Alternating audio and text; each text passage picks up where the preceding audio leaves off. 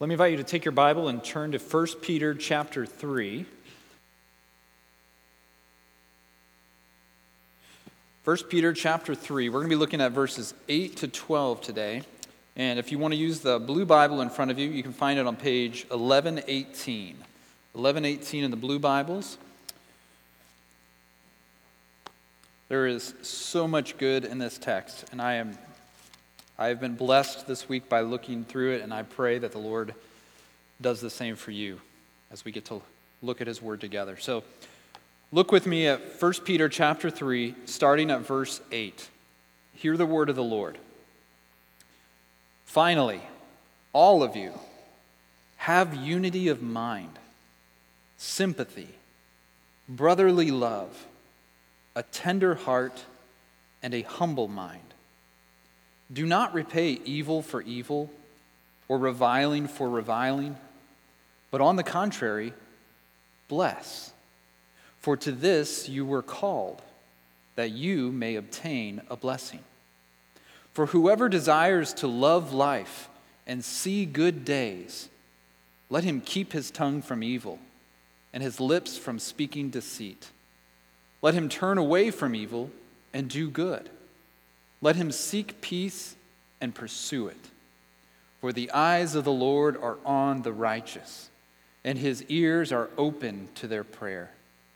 But the face of the Lord is against those who do evil.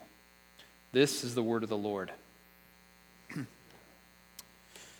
Well, some people like, some people think of the Bible simply as a big book of answers, right? And while the Bible does contain many answers, in fact, all the answers we truly need, one of the things that I love about the Bible is that it is not just a book of answers, it's also a book of questions. Good questions. Penetrating questions. Questions that can kind of cut through the fog of life and get right down to the heart of the matter. And our passage this morning has a question like that built into it. Now, if you look down, you may not see it right away because it's not phrased as a question. There's no question mark in our passage. But the passage is built around answering this question. The question is in verse ten. It says, whoever desires to love life and see good days. So what's the question? The question is simple. It's, do you want to love life? Do you want to see good days? So let me ask this morning as we get started, do you? Do you want to love life? Do you want to see not just days, but do you want to see good days? Or let me put it another way. Do you want to live the good life? Now my guess is everybody here would say, yeah, of course I do. But I wonder what you picture when I say the good life. Probably lots of different things come into our minds. Perhaps it's a certain amount of wealth. Maybe it's having a bigger house or a nicer car, or just not having financial concerns at all. Maybe it's the freedom, the freedom to live however you want to live without constraint. Maybe it's having a certain amount of influence and power. Or maybe it's just simply a life of comfort. Without any of those hard things, those hard things that Phil just prayed about, I don't want any of those tears or valleys. Just get rid of the pain. Well, one thing we know for sure as we look here in our text is that Peter's version of the good life, it can't mean those things, right? Because he can't be referring to wealth since we know that some of the people he's writing to are slaves. And for the same reason, he can't be referring to a, a freedom to live however you want because a slave belonged to their master. What about power and influence? Well, let's not forget these are exiles who are told to be subject to authorities. Okay, but what about a life of ease and comfort? Maybe that's where he's going. Well, except he's already said they've been grieved by various trials, and from this point on, a lot of the book's going to be about suffering. So what Peter's got in mind here when he talks about the good life is something radically different than what many people first consider. And here's how I would summarize the good life we see in our passage. It's living a beautiful life in a beautiful community with God's bountiful help. Or let me say it another way. The good life is living by God's ways, with God's people, in God's presence. Okay? Now, we've been talking since chapter two, verse twelve, about how Peter is calling us as exiles to live beautiful lives. That's a phrase we've latched onto and I keep coming back to. And he says, I want you to live beautiful lives, exiles, so that others see your good deeds and they glorify God, right? We've seen that. And we've seen that this beautiful life is shaped by persistently doing good in a posture of submission. So we've seen that the last three, four weeks. Now this morning, Peter's wrapping up this section of the book, and he wants to make sure that, okay, I've been talking to you about beautiful lives. Now I don't want you to miss, exiles. These beautiful lives are meant to be lived with other Christians. And so when you get a bunch of Christians living beautiful lives together, you know what it creates? A beautiful community. And this beautiful community has a name. It's called the local church. And what we see this morning is that the good life Peter points us to is lived together in the beautiful community of the local church. So the question we're chasing down this morning is simple. It's how do we live the good life together? We all want to live the good life, so how do we do it together?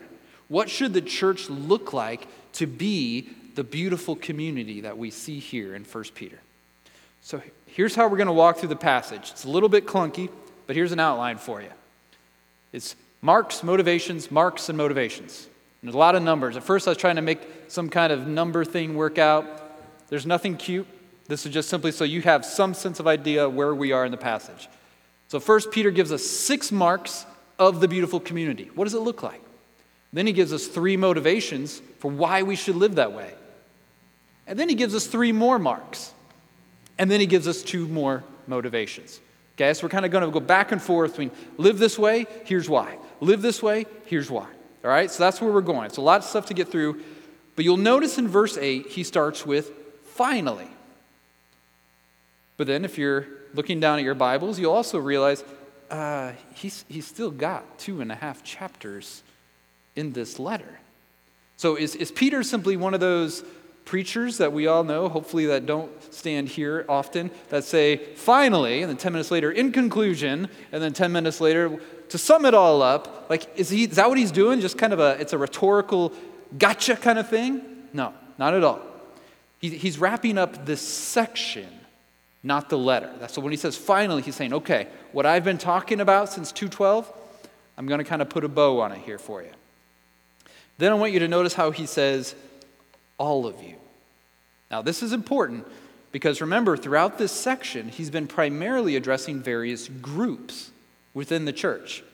He's talked about servants, he's talked about wives, he's talked about husbands. But now Peter's zooming back out and he's saying, okay guys, this part, what I'm about to say, this is for all y'all. This is for everybody. He addresses it to them as a group, and it's about how they are to live together as a group. And the marks Peter lists here, we're going to see, are all things that would lead to deep, rich, and beautiful relationships in the church. So let's jump in and see, what does this beautiful community look like? First thing Peter says that should mark a local church, you see there, is unity of mind. Literally, we should be one-minded, is, is the literal translation here. One-minded. Now, here's what that doesn't mean. That doesn't mean we should be identical to one another or exactly alike. There is no carbon copy or there's no cookie cutter that we expect everybody to fit the mold. In fact, what he's talking about here is unity, not uniformity. The church we actually see, I think you guys talked about this in core class maybe a week or two ago, the church is actually designed by God to be made up of people who were quite different from one another. Different ages, different races, different politics, different backgrounds, different educations, different hobbies, different personalities. And yet, Peter says, in spite of all the things that mark us as different from each other, the local church is to be marked by a deep oneness of mind. So what is this unity rooted in? What can possibly anchor a oneness with all those differences? All the things that out in the world cause division and fighting, what is it that anchors our oneness? It's not something shallow, and it's not something temporary. It's not that list of things I just said. What's uniting us here is not because we're all the same age. If you look around, you'll say, oh yeah, I guess that's true. It's not because we all have the same skin color. It's not because we all grew up in the same neighborhood. It's not because we all vote the same way. It's not because we all like the Colts. It's not because we like the same music. It's not any of the things that the world says, that's who I'm going to rally around. Those are my people. Instead, what is it that defines our unity? It's something deeper and eternal. Namely, that we belong to Jesus Christ, and He is ours forevermore. That is what we have in common in the church. We are one-minded in knowing that we are sinful and unable to save ourselves. If we're a member of this church, we, we say, yes, that is true of me. We are one-minded in knowing that Jesus died to pay for our every failing. And we are one-minded in believing that through His resurrection, we have been born again to a living hope. Our unity is found in the good news that in Christ, we share a new identity. What's that identity? We are exiles. In Christ, we share a glorious calling. What's that calling? To proclaim the excellencies of Him who called us. And we share a same goal. As Peter will say in chapter four, what's the goal? That in everything, God may be glorified through Jesus Christ. That's what unites us here. Not only that, but we share the same authority, namely the Word of God. People in our world look all different places to decide what they think is true.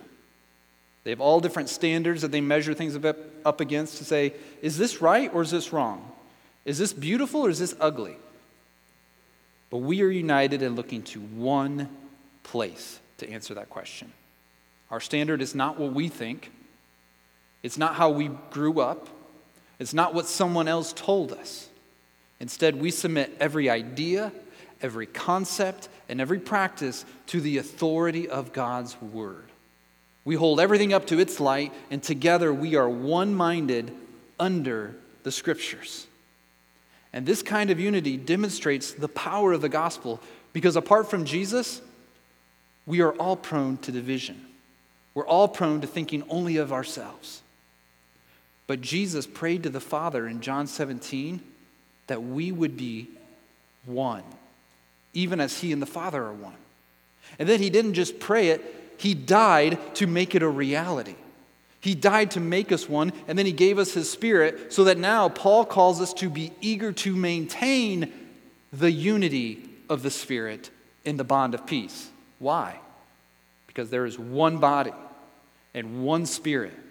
Just as you were called to the one hope that belongs to your call, one Lord, one faith, one baptism, one God and Father of all, who is over all and through all and in all. And because of all those ones, therefore the church is to be marked by unity and one-mindedness, as we live in such harmony with one another, in accord with Christ Jesus, that together we may with one voice glorify the God and Father of our Lord Jesus Christ. So the first thing that marks us is a one-mindedness.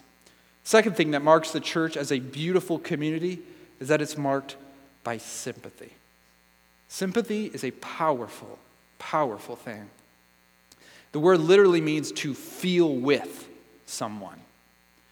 One writer said, it's the ability to enter another person's emotional house and make your way to the living room and sit with them for a while in their joys or sorrows.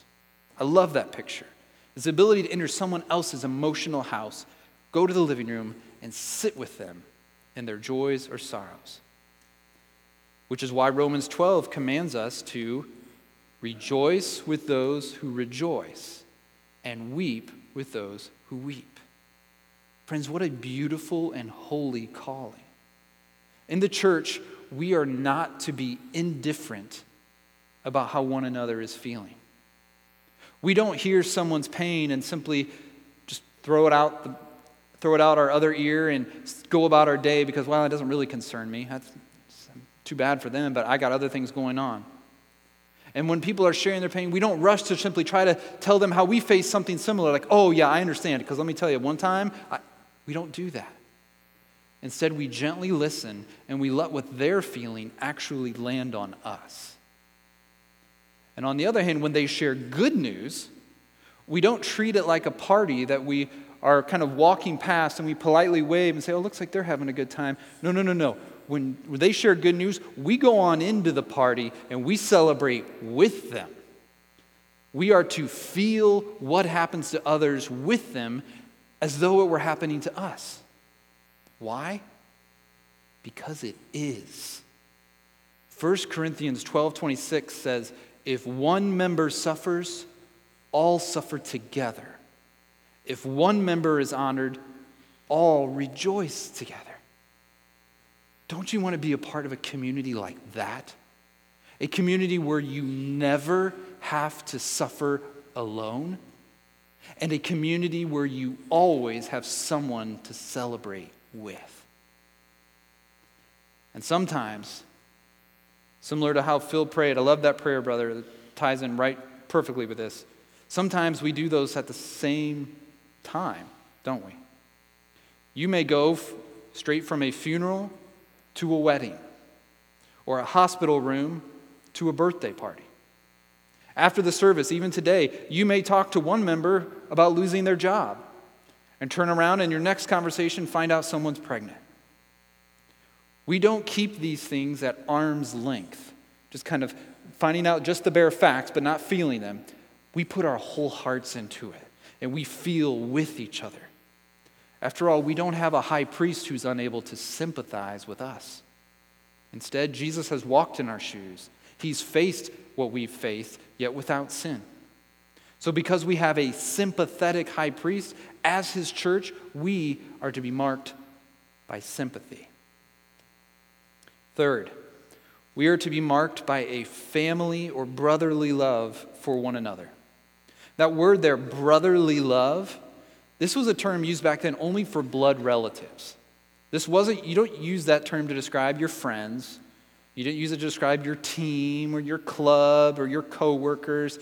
It's not, it's not a, a word tossed about lightly in just any group that you feel a little bit of fondness for. This word was reserved for family. And so when Peter uses that word here, he's reminding us that's exactly what the local church is. We've been born again into a new family with God as our Father and Jesus as our great older brother. We really are a family. So here he says, love each other that way. Now here's the thing about families. This may come as a shock to some of you, but you don't get to choose who's in them. Some of you are like, amen. Okay, don't, that's probably not the right thing to do. But God brings us into this beautiful, messy, wonderful, quirky, and sometimes frustrating collection of people, and then says, love each other. And families, sometimes we get hurt. Sometimes we get offended. Sometimes we just flat out get annoyed. Sometimes families don't do things the way we think they should do them, or they don't do things we like. And what do we do then in families? Do we just complain, give up, walk away, go down the street, find a new family? No. We press in and we seek to work things out. We keep showing up to family get-togethers. We still have each other's back, and we still would do anything to help each other out. Why? Because that's what you do for family. So Chapelwood, I want you to take a second. I want you to look around the room. If you're a member here, this is your family. What a glorious thing. My question for all of us this morning is, does your life reflect that reality? If an outsider were to listen to you talk, were to watch how you spend your time, were to observe what your priorities are, would they draw the conclusion those people are their family? If you're here, Christian, and you're lonely, and you're not a part of a local church, do you know that God has given you a family? This beautiful community called the church is filled with brothers and sisters and grandmas and grandpas and aunts and uncles and nieces and nephews just waiting to love you and be loved by you. Will you come be a part of a family? We all long for the security of family love. That's, that's, we love it. If, if you have it, you cherish it. If you don't have it, you wish you did. It's a love where no matter how bad you blow it, someone will still be there for you at the end of the day. It's a love where you don't need to impress anyone or pretend to be someone you're not. It's a love that you know they will always do what's best for you, even when it may not be what you want them to do. It's a love that's there to help whatever your need might be, and no matter how much it costs. In other words, it's a love like the one we receive in the gospel. The love we receive from Jesus, who Hebrews says is not ashamed to call us his brothers. This is the kind of brotherly love that is to mark the local church, because we are a family. Fourth, Peter calls us to be tender-hearted, or another word, compassionate. Now, the opposite of tender-hearted would be what? If something's ten- not tender, it's hard, hard-hearted. And Peter's saying, rather than being unmoved by other people's pain, we are to be the kind of people who move toward pain. One writer explained this so helpfully to me. He said that when the tender-hearted meet the pain of suffering, they extend mercy. And we see this in Jesus time and time again, right? When he encounters those who were harassed like sheep without a shepherd, or the hungry, or the sick, or the grieving, or the demon-possessed, over and over in each of those situations, it tells us he had compassion on them. He was tender-hearted toward them in the pain of suffering. And on the other hand, when the tender-hearted meet the pain of sin, they extend forgiveness. Being all too aware of our own sins and failures, Ephesians four thirty-two reminds us that we are to be kind to one another, tender-hearted, same word, forgiving one another, as God in Christ forgave you. Friends, the good news of the gospel is that Jesus is tender-hearted toward you and me.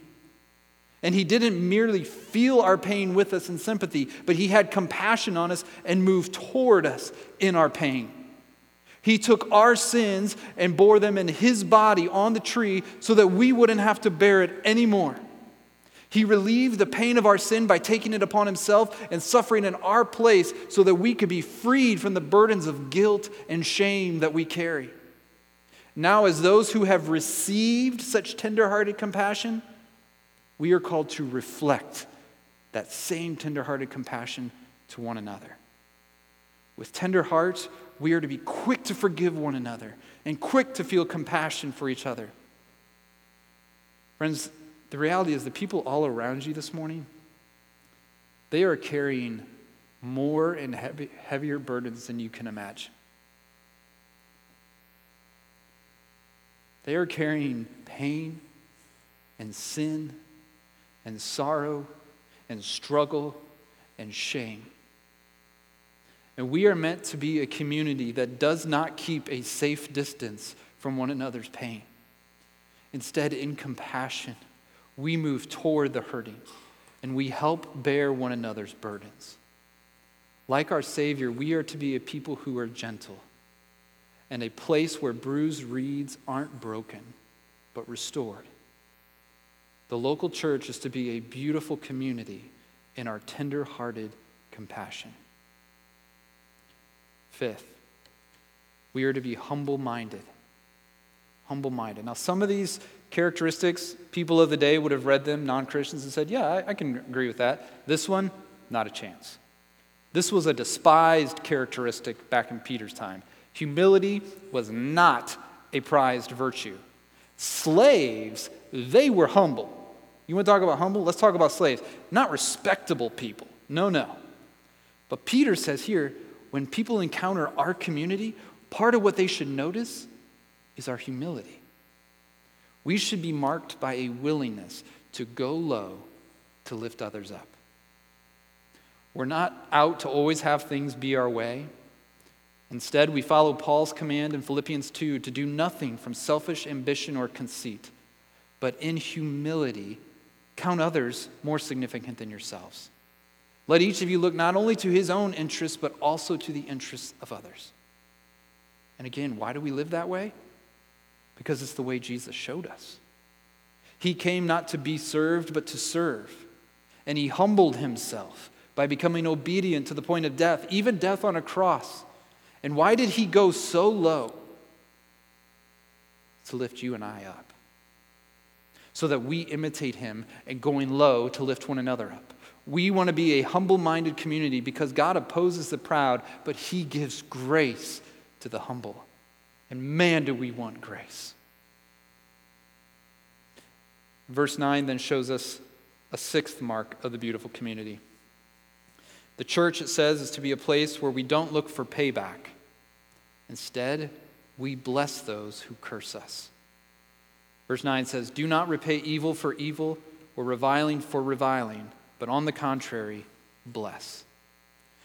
The way it works in the world typically is that if you insult me, I'm going to insult you back. And if you do me wrong, I'll do you worse.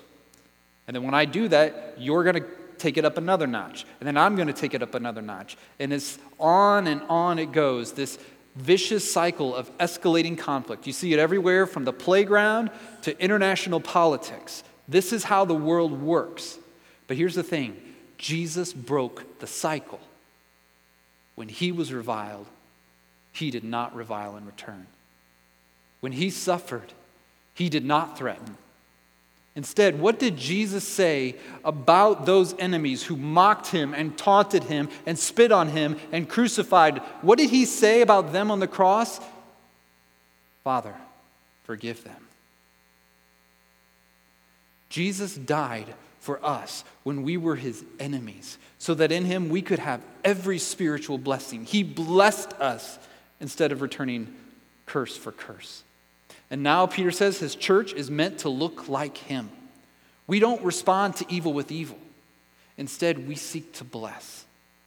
Jesus told us in Matthew five, you've heard it was said, you shall love your neighbor, yes, and hate your enemy.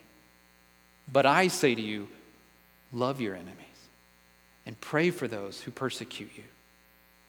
Paul tells the church at Thessalonica, see that no one repays anyone evil for evil. Listen to this, but always seek to do good to one another and to everyone.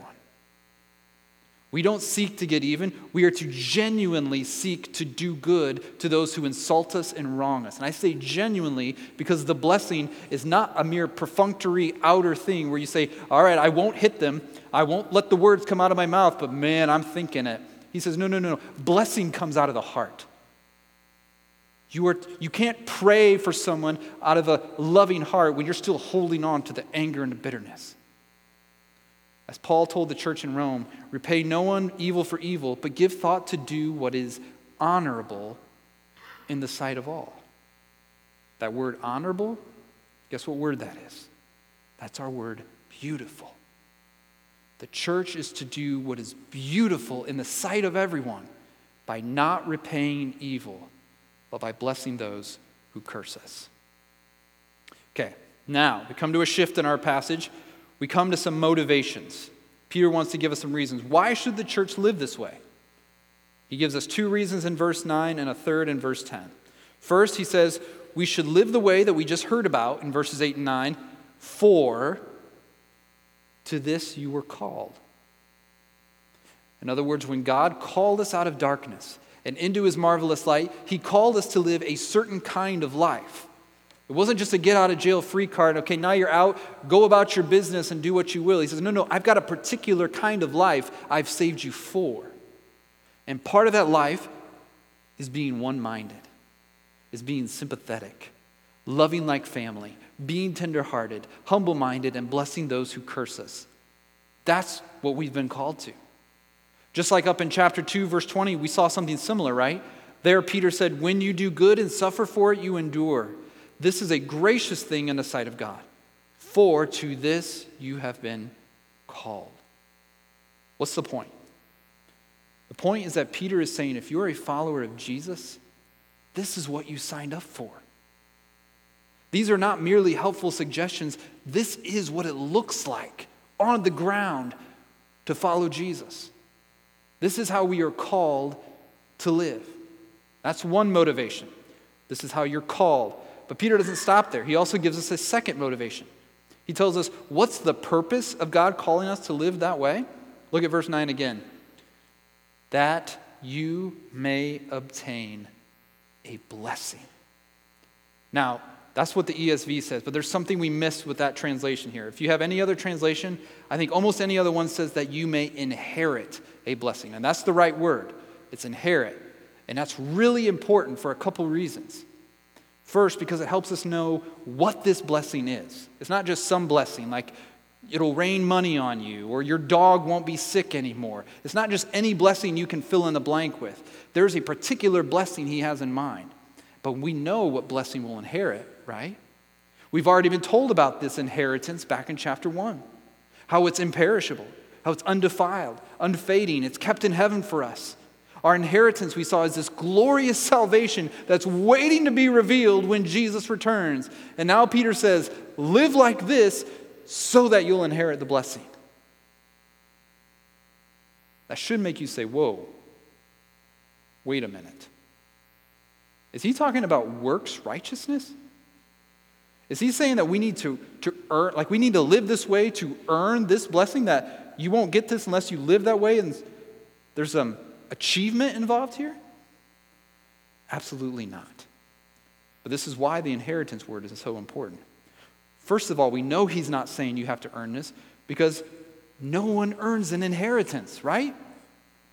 If you get an inheritance, it's not based on how good you are. It's not based on how successful you were in life. An inheritance is based solely on your relationship to the one giving the inheritance. That's what makes you an heir. Okay, so how did we become heirs of this salvation? This is chapter one, verse three. Because according to God's great mercy, he caused us to be born again to a new inheritance. He has made us heirs in Christ by giving us new life as his children. And with this new life comes a new nature that lives differently because we are his children. What does that new life look like? It looks like verses eight and nine. And when we live that way, he's not saying it earns us the inheritance. Instead, what it does is it proves that we are, in fact, God's children and thus rightful heirs.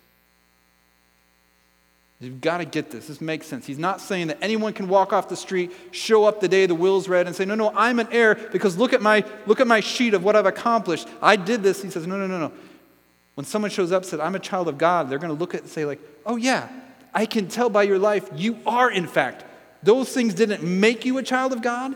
They just prove that you've already been made a child of God. So why should we live as the beautiful community we see here? Because we're called to it and because it's the way we inherit our blessing. Now, we're not going to spend as much time in verses ten to twelve, but I want you to see that Peter is doing the same thing you and I are doing this morning. He's getting his way of thinking from his Bible. So to support everything he just said, he just made a lot of assertions. And to support it, he's going to look back at Psalm thirty-four. He says, I want you to see part of where I'm getting this idea from. Notice that four at the beginning of verse ten. But first, Peter starts with our third motivation. And this is where that question we asked at the beginning comes in. Do you want to love life and see good days? Implied is, if so, then live like this. So do you see the motivation he's laying out? He says, we should live the way that I'm about to call you to live so that we can love life and so that we can see good days. So now, his readers, hopefully, they would have been sitting forward a little bit like, I want to I want to love life. I want to see good days. So they're, they're leaning forward like, shh, shh, shh, hey, what he's about to tell us. How, how, how do we love life? How do we see good days? He gives us three marks. He says, you want you want to love life? You want to see good days? First, watch your words. Watch your words. Look at verse ten. Let him keep his tongue from evil and his lips from speaking deceit. So in order to see good, Peter says we should live lives marked by careful speech that is free from evil and lies. That means this evil, I think, encompasses a lot of things. It means we should keep our tongues from gossip. We should keep our tongues from slander, from lying, from boasting about our own greatness, from malicious words, from saying things that corrupt and tear others down. Instead, we are to say only that which is good for building up, that which gives grace to those who hear it. As Christians, we are called to speak what is good and what is true and what is beautiful. So Peter's first admonition from Psalm thirty-four is, watch your words. Watch your words. Second, if you want to love life and see good days, turn from evil and do good. In other words, live a life of ongoing repentance. Repentance, we always talk about a change in direction, right? Do you see the change in direction in the text? Peter's saying, look, if evil's that way over there, turn away from it. Don't just not do bad things. Actively move away from evil. Go the other direction. Don't, don't kind of linger as close as you can thinking nothing's going to happen by being around evil. He says, no, no, no, no. Get away from it as far as possible. And don't just avoid doing bad things. I love this. He doesn't just say turn away from evil, period. Don't just avoid doing bad things. Actively do good. Isn't this what Peter's been pounding into us throughout this section? Do good, do good, do good. Peter wants us to see that the beauty of the church is not mainly seen in what we don't do, but in what we do. Too many people define Christianity. They say, well, I'm a Christian because I don't fill in the blank. Because I don't drink. Because I don't sleep around. Because I don't watch that. Because I don't do this. There's all these behaviors that we say, like, that's what makes them a Christian. The Bible says, no, no, no, no, that's, that's not it. You're to be known by what you do, by the good you do. Titus two says, Jesus gave himself for us to redeem us from all lawlessness and to purify for himself a people for his own possession who are zealous for good works. Do you hear it? In other words, he redeemed us to make us into a people who are chomping at the bit to do good.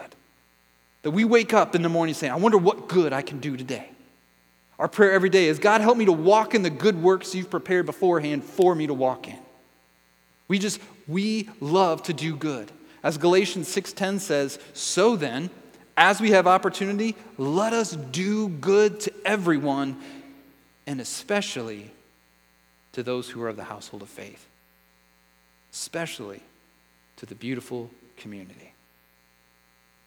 That's the second thing. Third thing we're called to do if we want to see the good life is pursue peace. Look at verse eleven. It says, let him seek peace and pursue it.